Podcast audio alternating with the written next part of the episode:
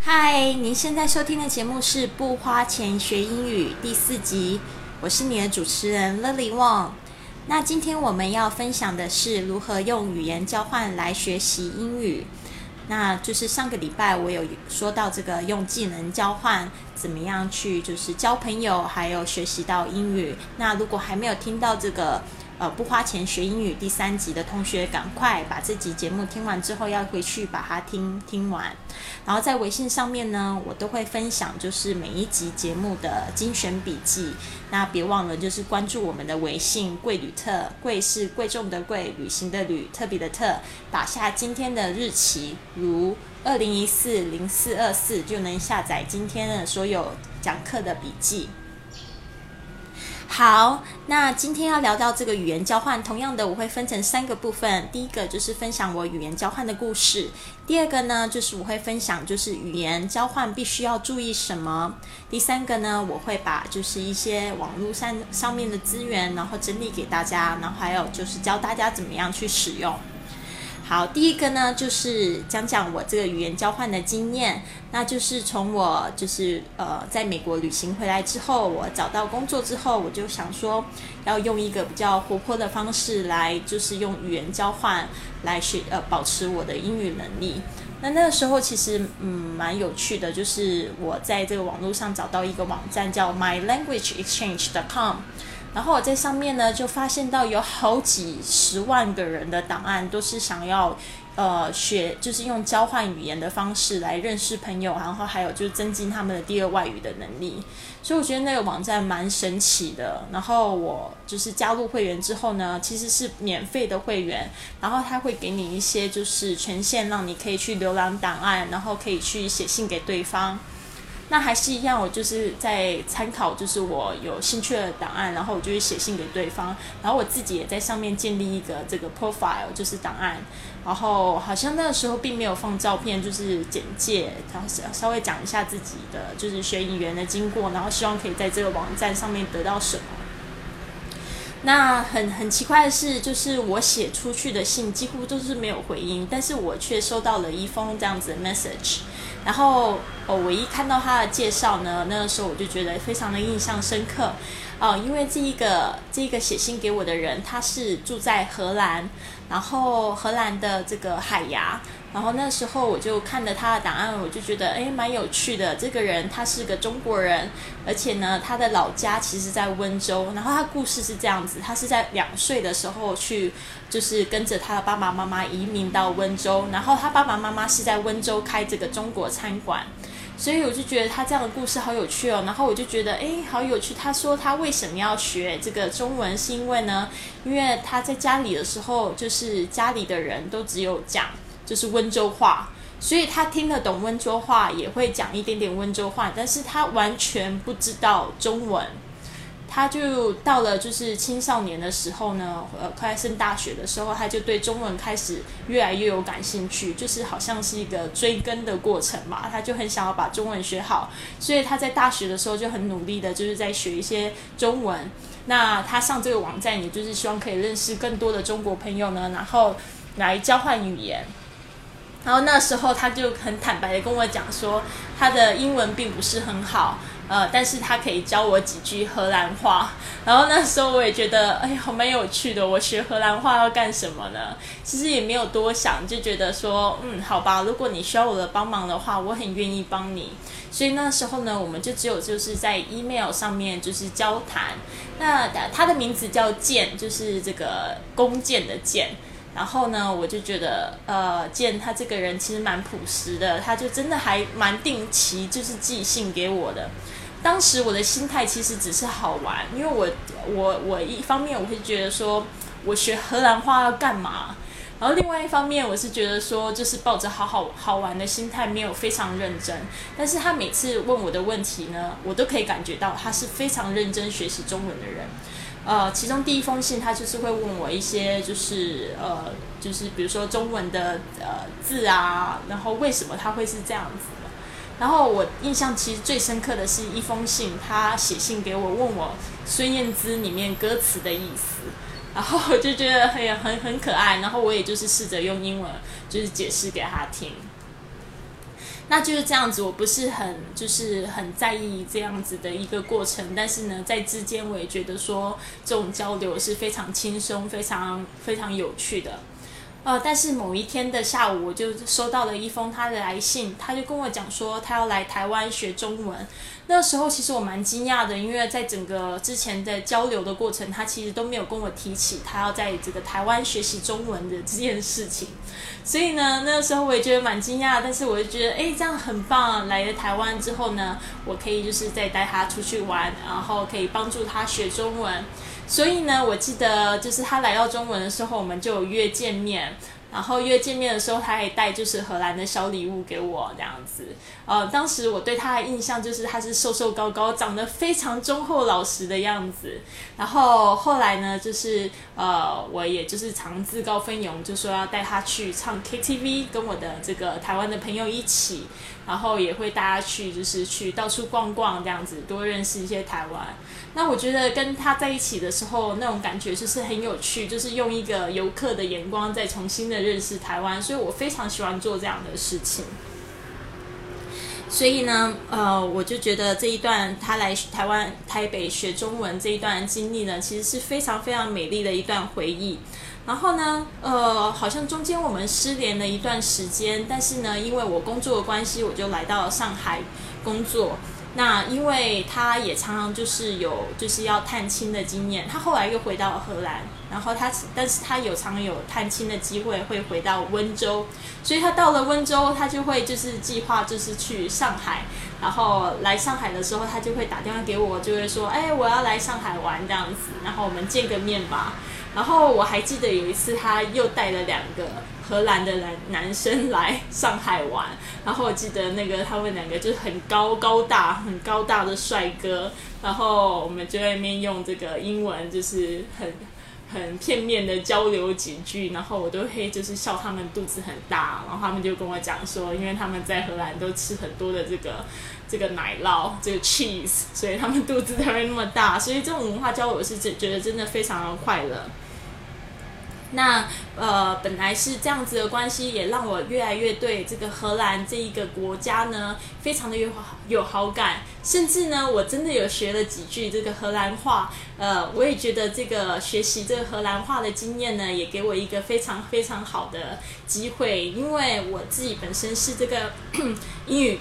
这英语培训师嘛，然后那时候我必须要教呃很多的英文老师怎么样去教英文给这些第二外语的学习者。然后那时候呢，因为我自己是会中文还有英文，但是除此之外呢，我其他语言都很烂。但是我就很呃这个部分我就会觉得说，在我表达这个怎么样子让大家学习第二外语的那种感觉的时候，其实就很难去呈现。所以那时候我就跟健呢就很快速的学了一下这个呃。这个荷兰话就是怎么样去描述这个眼睛、耳朵、鼻子，所以呢，就用这样子的方式呢去呈现呈现这个第二外语，然后就交给老师，然后很好玩的那一节课，我们就是用荷兰话在就是在讲课，然后结果底下的同呃底下老师就觉得哎很神奇，用了一些就是教学的方式呢，的确可以就是快速的学习这些第二外语。那就是跟跟建的缘分其实也没有就这样子就断了。其实他在就是在国外的时候，他也就是很积极的在学习中文，甚至他在这个他在他自己的这个博客上面呢写了很多中文方面的文章，然后他都会就是呃就是转寄给我，希望帮希望我来帮他看一下有没有什么样语法的错误。那他真的是非常非常勤劳学这个语言。然后后来呢，他在这个这个荷兰呢，他也得到非常非常好的工作机会。他在 Nike 工作，然后呢，我当然是觉得非常替他开心，而且我觉得非常对他的国家其实非常非常好奇的。所以呢，我在心里就下了一个小小的决定，说有一天有机会的时候，我一定要去阿姆斯特丹，我一定要去荷兰找他玩。结果呢，哦，果真这一个梦想呢，就在我这个三年前的时候，我跟我。这个老公去这个欧洲旅游的时候，我们就顺道去这个阿姆斯特丹玩。然后那一次的经验也是让我觉得大开眼界啊。然后这个时候又把剑就把它走出来。所以呢，真的，你有没有觉得人的缘分真的好奇妙？见呃跟我相约在一个这个荷兰荷兰呃阿姆斯特丹的一家蛮有名的书店，我们见了面，然后健就自告奋勇说要带我们去这个餐厅，大家他觉得一家非常好的餐厅吃饭，然后呢，我们一进去餐厅的时候，健就开始用他非常流利的荷兰话在跟这个对方在讲话，然后那种感觉就是非常非常。Exotic 就是非常的感觉，真的自己好像在一个很神奇的国度。然后见识一个非常神奇的人，因为他等于就是就是土土生土长的荷兰人，然后但是他又会讲中文，然后荷兰语是我们是完全一窍不通的。然后那一天呢，他甚至很大方的，就是请了我跟我的老公一起吃吃晚餐。然后甚至就是我们呃吃完晚餐的时候，他也带我去这个阿姆斯特丹，就是走路到处逛，我就觉得那种感觉真的非常好。所以其实这一段缘分是，呃，因为语言交换呢，就是得到一段非常得来不易的友情，就是跨国之交这样子。好，那我的故事分享完了，呃，首先就是接下来呢，其实要讲的是语言交换必须要注意的事项。那其实不只是见呃这样子的语言交换经验，其实我还有其他的语言交换经验。那其实中间呢有一些事项，我觉得可以跟大家分享出来，那大家就可以不用走弯路了。如果你也想要尝试这样子的交友的机会的话。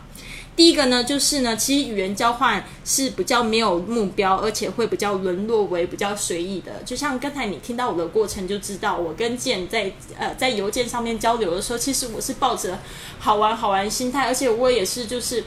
呃就是比较懒散一点的，就是我没有很积极的要跟他学荷兰语，倒是他比较积极的跟我一直问中文的问题。然后还有就是呢，我觉得在这个过程里面，你应该是要保持着，就是永远要给更对方更多，必须你要参加一些教学进修的课程，或者是像是汉语教师的执照啊，或者英语教师的执照。为什么呢？就是呃，我觉得如果可能大家没有教过中文给外国人的经验，如果你有一有一个机会。去去教中文，去跟人家解释为什么这一句话要怎么说的时候，其实你会发现真的很难，也很困难，因为你都不知道为什么，因为你从来没有真正的去学习过你这一个语言。怎么说呢？虽然我们从小真有去学怎么样去写字啊，怎么样去呃，比如说去说话啊，去造句啊，但是这个跟跟第二外语的学其实其实是相差非常非常的多的。所以这个部分要注意的就是说，呃，也也也为什么会导致就是说像这样子的语言交换不容易持久，是因为就是你你可能面对的这个对方这一个人，他根本就不是专业的老师，他就是只能跟你就是练习对话。那如果说你的语言程度并不是到一个中呃中中上级的程度的话，其实你很难就是得到更多。那试想相反过来，就是如果是你是面对一个呃完全是说英语的外国人，那如果你的英语程度还不是太好的时候，其实去做语言交换是非常非常困难的。所以呢，我觉得倒是可以参加一些教学进修过呃课程，像我刚才提到，比如说像汉语汉语教师的执照。或者是参考一些英语教师的执照，那它这里面会有一些讲讲是一些就是教学的方式啊，还有一些教学的理论。其实，在这个部分呢，你琢磨琢磨之后，再加上实际的经验，你会越来越好。好，那再来另外一个点就是，你必须要确认对方的目标跟你一致。呃，还有就是你要排定时间表。为什么这么说呢？就是呃，我曾经在另外一个网站上面是 italki i 托 i 托奇爱拓奇 .com 上面找到一个就是也想要学中文的外国人，他有这个在中国出差的经验，然后他的中文其实也还可以，就是可以讲一些比较简单的东西。但是我的英文已经是属于比较就是高级的程度，我在跟他交流的时候，其实我可以可以收益很多，因为我有很多很多问题可以问他。但是呢，我们就是第一次交流的时候是这样子，我们是就是规定说半个小时来说英文的东西，半个小时来说中文的东西。那就是说在英文的部分的话，基本上我们是进行的非常非常的顺畅。但在中文的部分的话，我们就会就会觉得有一点缓慢。为什么呢？他就是很害羞，他反而就是不愿意，就是用讲的，他都用打给我看的。他说：“哦，好，三十分钟到了，那我们现在可以用说英文的方式。”所以这个部分呢，就会觉得就是比较。难以去继续维持这样子，甚至就是我们后来要定后面的时间再继续，就是在线上聊天的时候，就变得有一点困难。嗯，所以呢，你必须要确认对方的目标跟你一致，都是想要练口语，然后想要就是把这一件事情呢很认真的规定下来。那除了我刚才讲的说，你要跟呃对方排定时间表，比如说这个礼拜我们星期二跟星期四。呃，几点要空下来？那如果不行的话呢，我们要改约时间。再来呢，就是说，呃，规矩是什么？呃，比如说，就是半个小时中文，半个小时英文，甚至你也可以排更短的时间，十五分钟是中文，十五分钟是英文都没有关系。或者是说，交换看这个对方写的作文也可以。呃，就是说，可能目标要是一致。如果你只是单纯要念口说呢，就是找练口说的对象；你如果单纯是要写作文呢，你就必须要找就是也是在学作写作文的对象。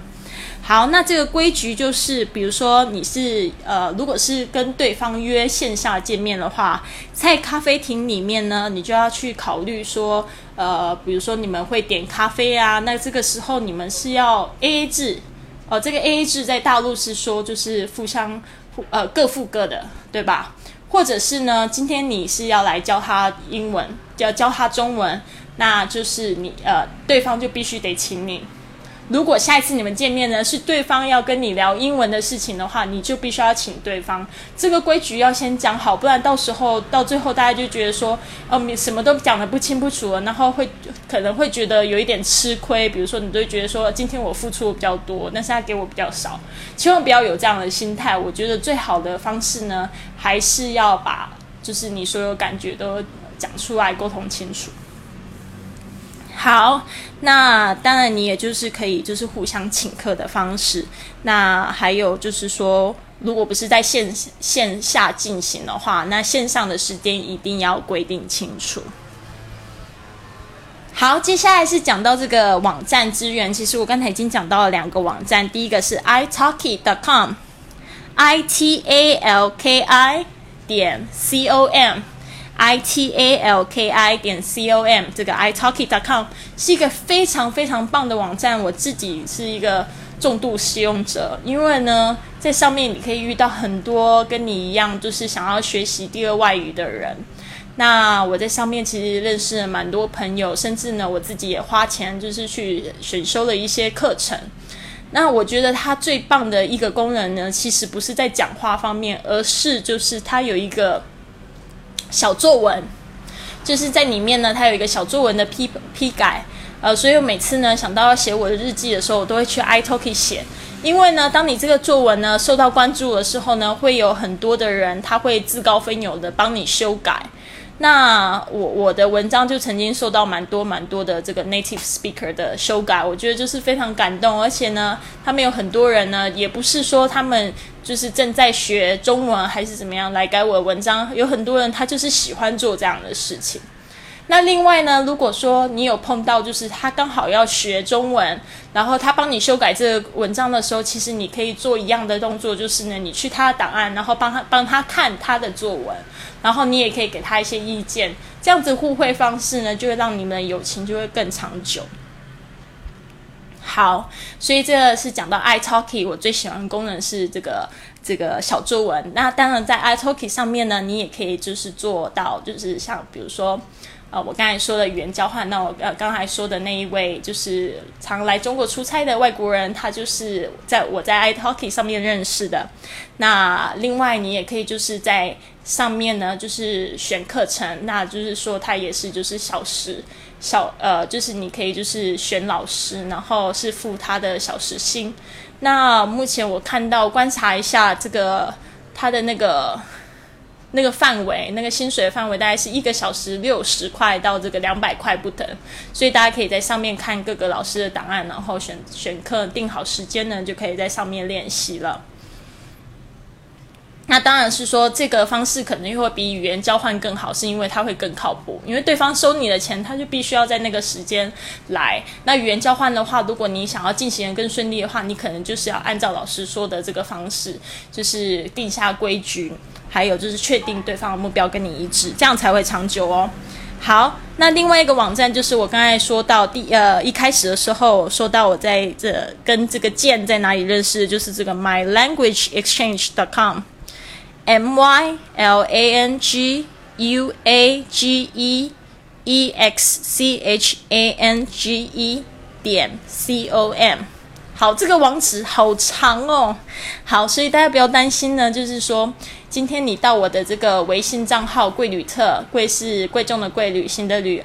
特别的特。那你去这个回复今天的日期呢，就会应该会找到这一个这个组织呃，不是组织稿，就是精华的笔记。我会把这个网站的链接呢放在上面。